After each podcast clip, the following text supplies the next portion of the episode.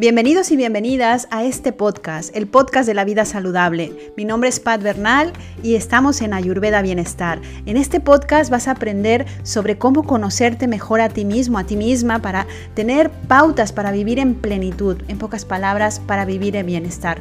Hablaremos de alimentación, de vida saludable, de yoga, de autoconocimiento, de gestión emocional y de mucho más. ¿Te animas a compartir? Vamos para allá.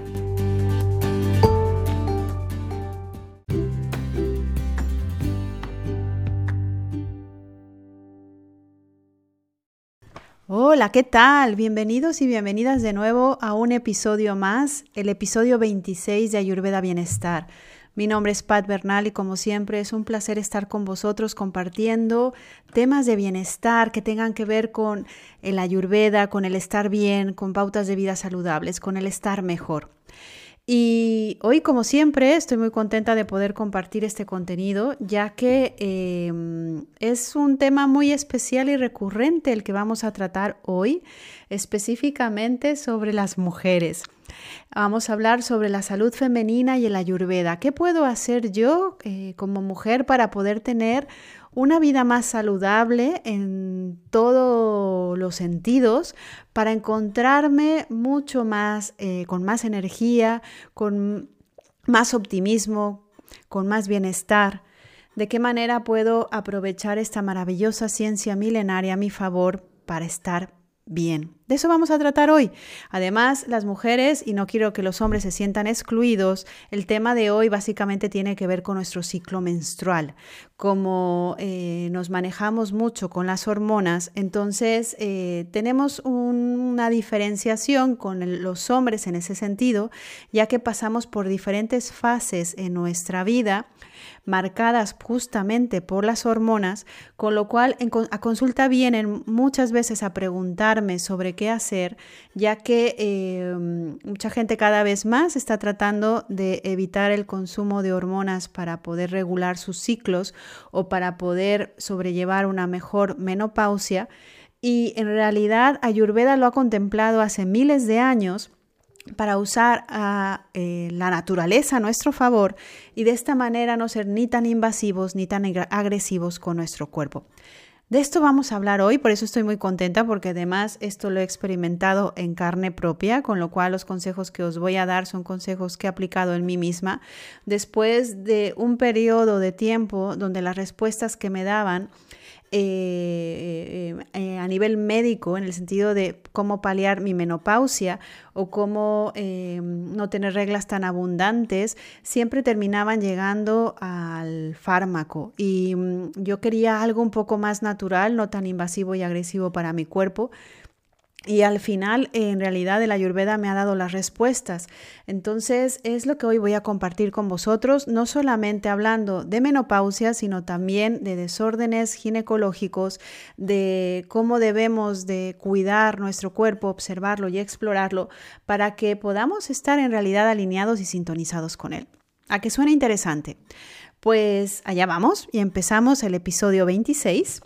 Em, empezando justamente a recordar para la gente que no nos haya escuchado antes que la ayurveda es la ciencia milenaria, que quiere decir ciencia de la vida, ya que abarca todos los aspectos, eh, tanto de cuerpo, mente y emoción del ser humano, para poder encontrarnos en una armonía, en un balance natural. Esta es la base principal de Ayurveda. La salud es bienestar y el bienestar es justamente este balance interior. Entonces, vamos a dividirlo en unos cuantos puntos para que podamos hacerlo un poco más ágil. Eh, trataremos cuatro puntos específicos eh, y creo que son súper importantes en este podcast hablando de salud femenina. El primero será el ciclo menstrual y el ayurveda, cómo el ciclo menstrual puede, eh, cómo la ayurveda puede ayudarnos con este ciclo de menstruación. El segundo será hablar de menopausia, que cada vez más mujeres me preguntan o vienen a consulta quejadas por esta eh, fase de nuestras vidas. El tercero será acerca de cómo em, el ayurveda puede ayudarnos en la salud mental y emocional a las mujeres, en pasar estas fases de estrés o de ansiedad. Y por último vamos a destinar algo mucho más sencillo, que es cómo podemos autoexplorar nuestro cuerpo eh, para poder eh, hacer una correcta revisión de él para cualquier anomalía que pueda presentarse. Recuerda que ante todo estos son consejos prácticos. Yo soy eh, terapeuta experta en acupuntura japonesa y en ayurveda, pero siempre es recomendable que tu salud la pongas en manos de un profesional, ya que este podcast tiene efectos informativos. Pues yendo con ello, vamos primero a la primer eh, parte de este eh, episodio, en el cual eh, vamos a describir un poco qué pasa en nuestro organismo a nivel hormonal. Normalmente la medicina china, que muchas veces coincide junto con el ayurveda, la medicina china dice que los ciclos de las mujeres son en periodos de 7 años. Los ciclos de los hombres son en periodos de 8. Tiene sentido porque eh, lo que se dice es que de los 0 a 7 años es la etapa de niñez, de los 7 a los 14 es la etapa de adolescencia, de los 14 a los 21 de juventud, de los 21 a los 28 de la primera edad madura o edad temprana, y así sucesivamente hasta llegar a los 49 años, que es eh, el 7 por 7 49, que es justamente la fase de la menopausia. Es decir, del el 0 al 49, la fase de la mujer, digamos que va creciendo, no quiere decir que nosotros vayamos creciendo, sino simplemente que el desarrollo interno del organismo y con ello de nuestro útero va en crecimiento y a partir de los 49 eh, la energía que ha ido en crecimiento se tiene que reacomodar ya que el útero no necesita esa energía o ese calor para fecundar. Dicho de otra manera, em, por ello, la menstruación viene aproximadamente en el segundo ciclo de los siete, aproximadamente en los 14 años. Y es ahí cuando en las mujeres, a diferencia de los hombres, el calor generalmente se concentra en la parte central de nuestro cuerpo, propiamente en el útero. Por eso, tanto en el ayurveda como en la medicina china, se dice que evidentemente el, útero es un hornito de concepción que es necesario que esté caliente para poder fecundar y llevar a buen término eh, todo el proceso de crecimiento de concepción de un bebé. Por ello, una de las cosas principales es que esta energía, esta energía cálida, se mantenga en el útero y lo que caracteriza a nivel general a las mujeres con diferencia a los hombres es que generalmente las mujeres conservamos esta parte eh, baja del vientre caliente más que las extremidades. No quiere decir que todas las mujeres tengan extremidades frías, es decir, manos y pies fríos, pero hay más tendencia a tener unas manos y unos pies un poco más fríos que los hombres, ya que los hombres no necesitan tener este calor almacenado en sus genitales, ya que los genitales masculinos eh, trabajan a la inversa que el de las mujeres. La temperatura de los genitales masculinos es más fría que caliente. ¿Qué sucede durante este transcurso de 7 por 7, 49, cuando vamos empezando o cuando empezamos, o cuando empezamos la menopausia? La menopausia es un proceso de aproximadamente 15 años que evidentemente eh, se diferencia, eh, va diferente en cada mujer.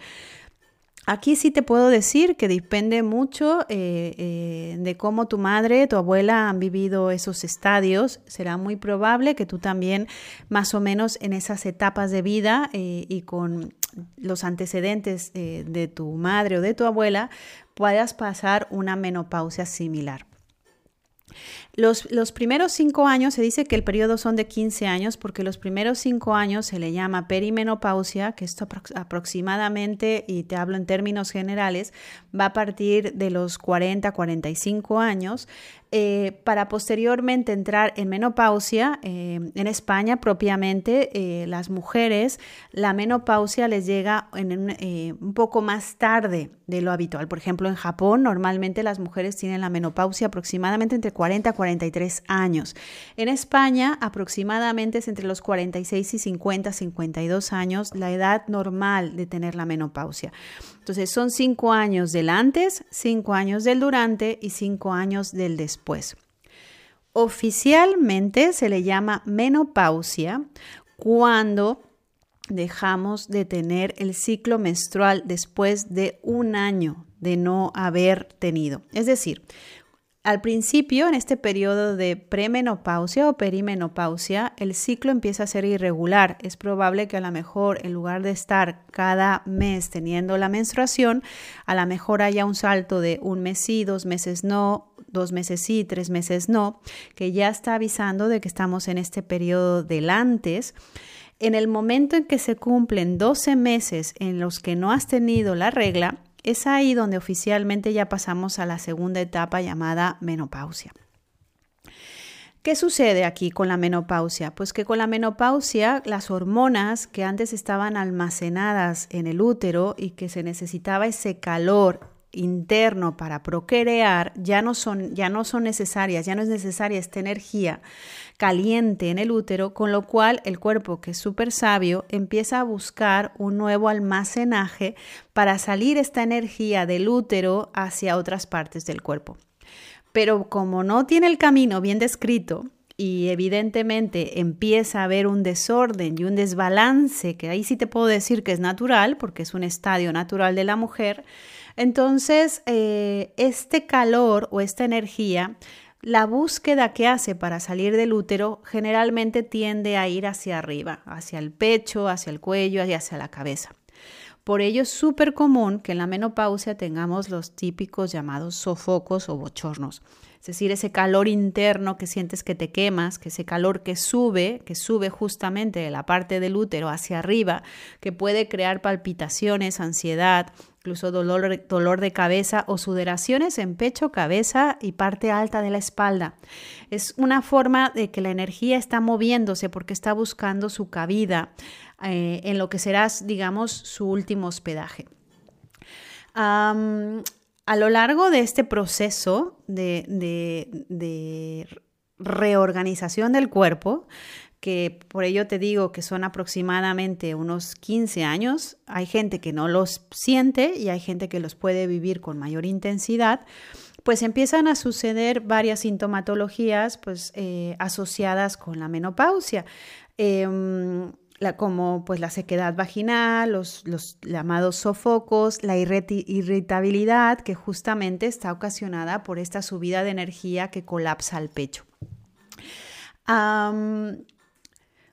Cuando esta energía termina de acomodarse nuestro organismo, cuando ya terminamos la última fase de menopausia, Em, se termina alojando generalmente en las extremidades. Por eso pongo siempre el ejemplo, cuando esto lo comento con mis pacientes, de las abuelitas que seguramente lo habrás visto, aquellas abuelitas de, tener las manos calientes. Si tú recuerdas a lo mejor a tu abuela de que te tocaba las manos o te tocaba la cara y sentir esas manitas calientes que daban esa sensación de cobijo.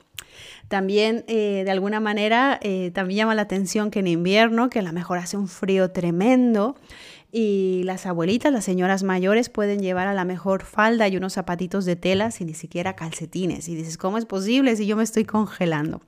Porque al final esa energía que estaba almacenada en el útero en nuestra juventud termina almacenándose en las manos y en los pies, con lo cual las manos y los pies terminan calentándose porque el útero ya no necesita recibir ese calor. El cuerpo es súper sabio lo que sucede es que como todo requiere un proceso de adaptación y de integración. Y entender qué sucede en nuestro organismo también nos puede ayudar a entender que, no se trata de lo que nos está sucediendo a nosotros por lo que sea, sino de disociar eh, estas sensaciones físicas naturales de nuestro proceso con nuestras emociones.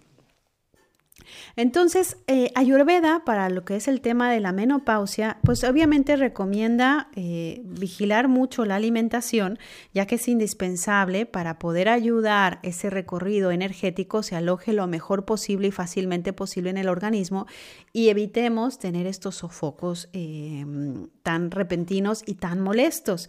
Por ello, es súper importante consumir alimentos que sean ricos en fitoestrógenos, como la soja, el lino, el tofu, las alubias, y también evitar a toda costa los alimentos picantes y ácidos, ya que evidentemente estamos hablando que un sofoco es un, síntoma pita, es caliente. Entonces tenemos que evitar todo lo que es ácido como el café, el alcohol, picante, exceso de especias, comida demasiado caliente o sobreexposición al sol. Eh, el masaje con aceites calientes, y aquí te vuelvo a repetir que a mí el aceite de sésamo me encanta porque es uno de los aceites por excelencia en el ayurveda, va muy bien para aliviar la sequedad vaginal ya que el aceite de sésamo tiene una propiedad calorífica, pero a la vez también es densa, porque es bastante nutriente e hidratante. Además de que este masaje va muy bien, por ejemplo, aplicarlo en las noches en el cuero cabelludo o en la planta de los pies, ya que nos ayuda a dormir mejor y también de igual manera a disminuir la ansiedad. Como siempre y en varios de los, de los episodios anteriores te recomiendo evidentemente el hacer deporte, el hacer ejercicio para ayudar no solamente a que paliemos los síntomas de la menopausia, sino para que este cuerpo que evidentemente ha llegado a su punto medio nos pueda acompañar en nuestra segunda etapa de vida con la mejor ligereza la mejor eh, actitud posible. Por hecho es muy importante eh, pues movilizar toda esa energía que ya de por sí está buscando ayuda con ejercicios como em, estiramientos que, que, conlleven respiración y movimiento. Siempre te recomiendo que sean ejercicios más conscientes. Yo en este caso sí te hablaría específicamente del yoga, que además de trabajar eh, todo lo que es la musculatura, tendones, elasticidad y respiración, también nos ayuda a mover energéticamente y a paliar los trastornos emocionales que están eh, asociados a la menopausia como la ansiedad y la depresión. Eh, además de que la práctica regular del yoga pues va a mejorar siempre nuestra circulación sanguínea, va a ayudar a tener huesos más saludables. Recuerda que la menopausia es un periodo donde va acompañada algunas veces de sufrir osteoporosis, descalcificación o fragilidad en huesos a nivel eh, hierbas medicinales, el ayurveda tiene algunas hierbas que funcionan fantástico para poder paliar los efectos de la, de la, menopausia. Hay una hierba específicamente que se le llama la hierba de la mujer, eh, porque en realidad en India es muy preciada por su valor que tiene en este sentido. Pali es todo lo que tiene que ver con desregulaciones menstruales, es una hierba bastante efectiva. Su nombre chatabarí, es una especie de espárrago, eh, incluso es una hierba que se puede eh, tomar durante el embarazo, ya que ayuda a la salud del feto también. Y en la menopausia es una de las hierbas que se utilizan también para paliar, para disminuir los efectos de la menopausia, porque también por un lado nos ayuda a reforzar el sistema inmune y por otro lado también a regular nuestras hormonas. Recuerda siempre que las hierbas ayurvédicas no hay que automedicarse de la misma manera que la medicina sintética, ya que hay una serie de indicaciones y contraindicaciones que debemos de tomar en cuenta de acuerdo al periodo de vida, el momento en el que estás, a los medicamentos que estás tomando y a tu constitución como tratamientos ayurvédicos, va muy bien los baños de hierbas refrescantes, ya que eh, los sofocos, te vuelvo a repetir, es una sintomatología pita, las terapias de aceite, ya que pueden ayudar a equilibrarnos los doshas y a sentir un poco más de equilibrio interior. Y sobre todo, eh, ver con sabiduría este periodo de menopausia, ya que en realidad es eh, un periodo eh, de inicio de libertad de la mujer. La mujer a partir de los 50 años coge un nuevo aire porque normalmente a partir de esa edad ya no tenemos los roles que son impuestos cuando somos más jóvenes. El rol de, de madre, el rol de hija, el rol de profesional, el rol de bien con los demás y todos estos roles que nos hacen sentir demasiada presión.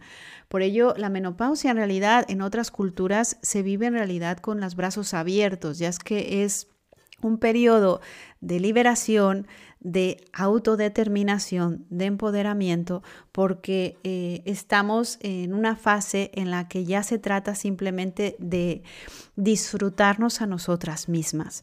Por ello, em, todos estos síntomas asociados, es importante que sepas que se pueden paliar, es importante también que acudas a un médico ayurvédico para que te recomiende qué debes de hacer, em, pero a su vez que sepas que también el cuerpo es sabio y que de alguna manera ser compasivo, compasiva con ellos, también nos va a ayudar también a no provocar emociones eh, añadidas a este periodo de vida que es necesario para nuestra evolución y nuestro crecimiento y que también em, es indispensable vivirlo. por otro lado, y también dentro de esta línea de la salud femenina, vamos a hablar también del ciclo menstrual. a menudo vienen chicas a consulta que tienen problemas en cuanto a sus ciclos menstruales, ya que pueden tener ausencia de menstruación durante varios meses o menstruación abundante eh, o dolorosa, que también, em, o, el síndrome premenstrual que puede llegar a incapacitar a mucha gente.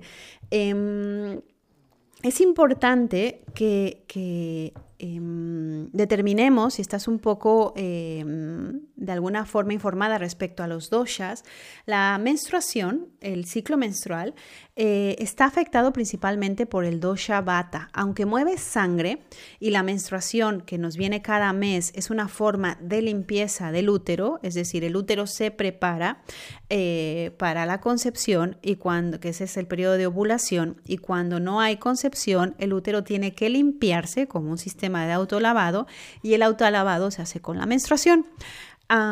por ello la menstruación en realidad es algo positivo porque nos está ayudando a limpiar sangre. Entonces, em, ¿por qué se relaciona con bata? Porque bata mueve, es movimiento y a veces es fluidez y entonces nos está ayudando a hacer esta limpieza. Aunque es sangre que es pita, la limpieza la provoca bata.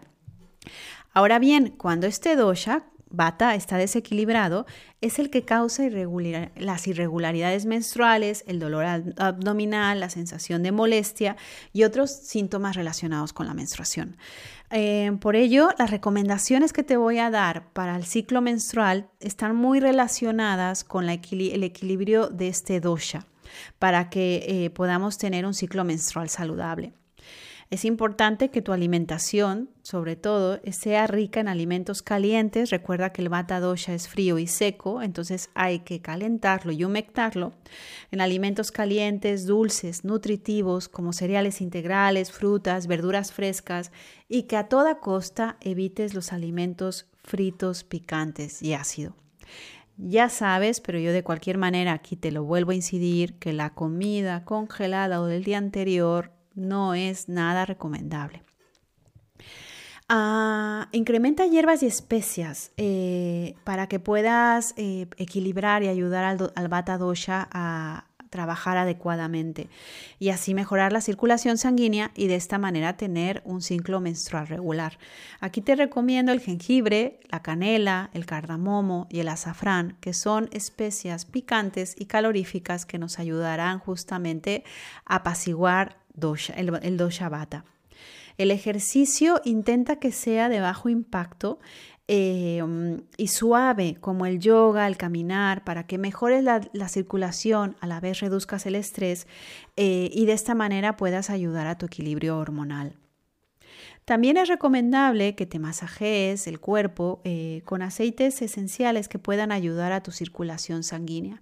El aceite de sésamo, de nuevo, aquí es bastante bueno que puedas usarlo como parte de tu rutina diaria. Ya lo hemos hablado en algún capítulo anterior. Dina Sharia, que puedas usar el aceite de sésamo antes de ducharte. Eh, como si fuera una crema corporal, porque el aceite de sésamo es el gran apaciguador del dosha eh, pata, perdona. Eh, la meditación evidentemente es indispensable como las técnicas de relajación para gestionar ese aire interior y esta sensación de movilidad tan característica de bata. Y por último, evidentemente intenta evitar la cafeína y el alcohol, ya que esto aumenta todavía más bata y puede aumentar los síntomas menstruales. Entonces, sé consciente un poco de cómo te estás nutriendo, no solamente a nivel alimentación, sino en tu día a día. Y de alguna manera probablemente puedas empezar a hacer determinados cambios para que puedas eh, tener un ciclo menstrual mucho más saludable, mucho más eh, menos doloroso o incluso que ni te enteres prácticamente de que lo tienes. por ello, em, también creí importante eh, dentro de este episodio eh, hablar sobre la salud mental y emocional de la mujer en el ayurveda, ya que mucho de nuestros, eh, nuestras emociones se ven regidas por nuestro ciclo menstrual, ya sea hay mujeres que sienten más tristeza, depresión o ansiedad en, la, en el periodo de ovulación y hay otras que lo sienten justo en el síndrome premenstrual.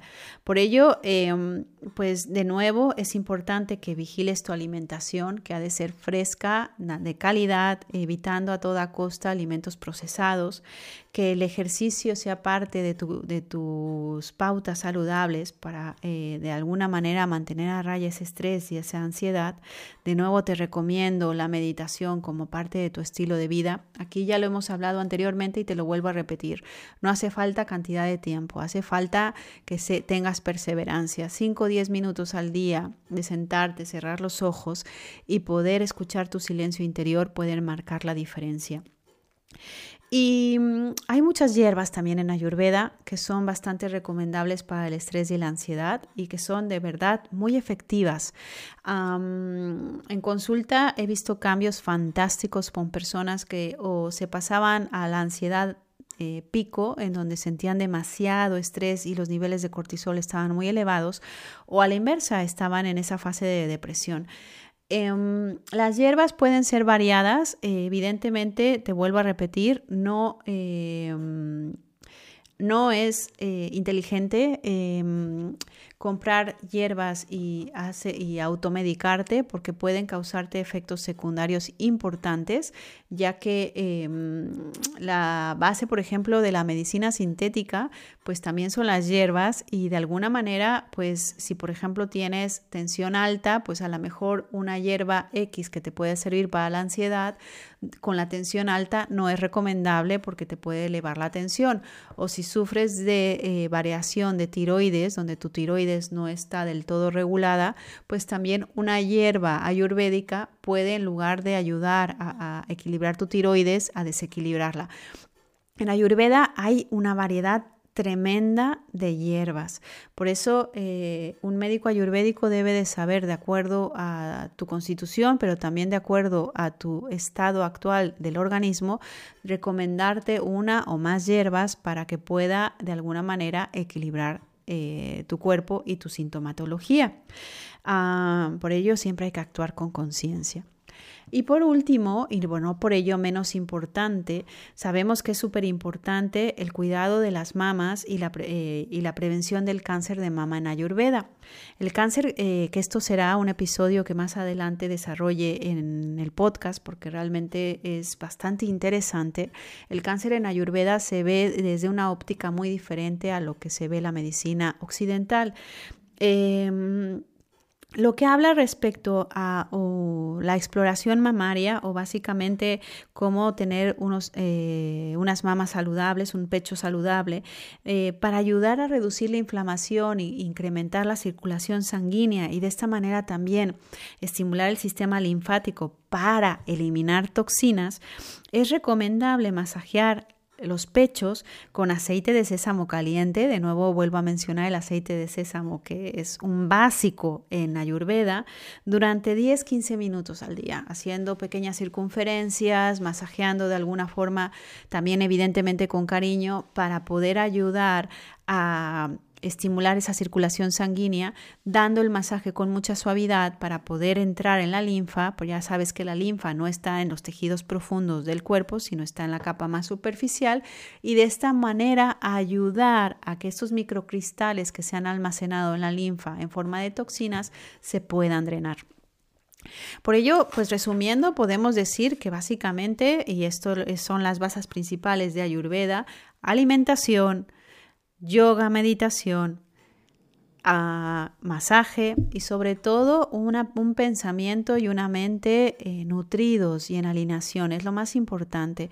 Sobre todo es eh, observar a tu cuerpo como aquella em, envoltura maravillosa que te va a acompañar durante el resto de tu vida y que si tu alma ha decidido hoy encarnar un cuerpo de mujer, pues bendita seas, porque seguramente em, tienes mucho que eh, crecer y evolucionar justamente pues con todo lo que se te ha otorgado. Hay mujeres que dicen, es que a mí el ciclo menstrual lo odio, o es que no lo tengo, o es que la menopausia. Al final todo se trata de agradecer y simplemente observar y ayudar al organismo para que éste pueda trabajar para ti y no en contra tuya.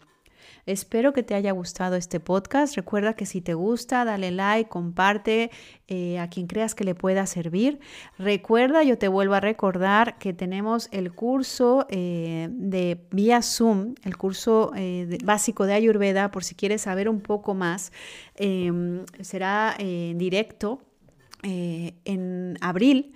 Eh, está todo en la página web por si te interesa apuntarte. Vamos a determinar cuál es tu dosha, qué alimentación es específica para tu alimentación. Es muy, muy interesante este curso básico por si realmente estás interesado o interesada en tomarlo. Y si estás por Cataluña en, en mayo, vamos a realizar un retiro, el primer retiro en Casa Anamaya, la Casa de la Salud Espiritual, donde estaré encantada de poder recibirte. Recuerda que toda esta información la puedes ver en www.theritualacademy.com o en The Ritual en la página web que te dejaré toda la información en la descripción del podcast en la zona de Academy. Pues sin más que decirte, espero que tengas muy bonito día, muy bonita tarde o muy bonita noche, dependiendo de dónde te encuentres. Y como siempre, eh, mis bendiciones y que esa luz divina que habita en ti sea la que te guíe hacia tu evolución interior. Namaste.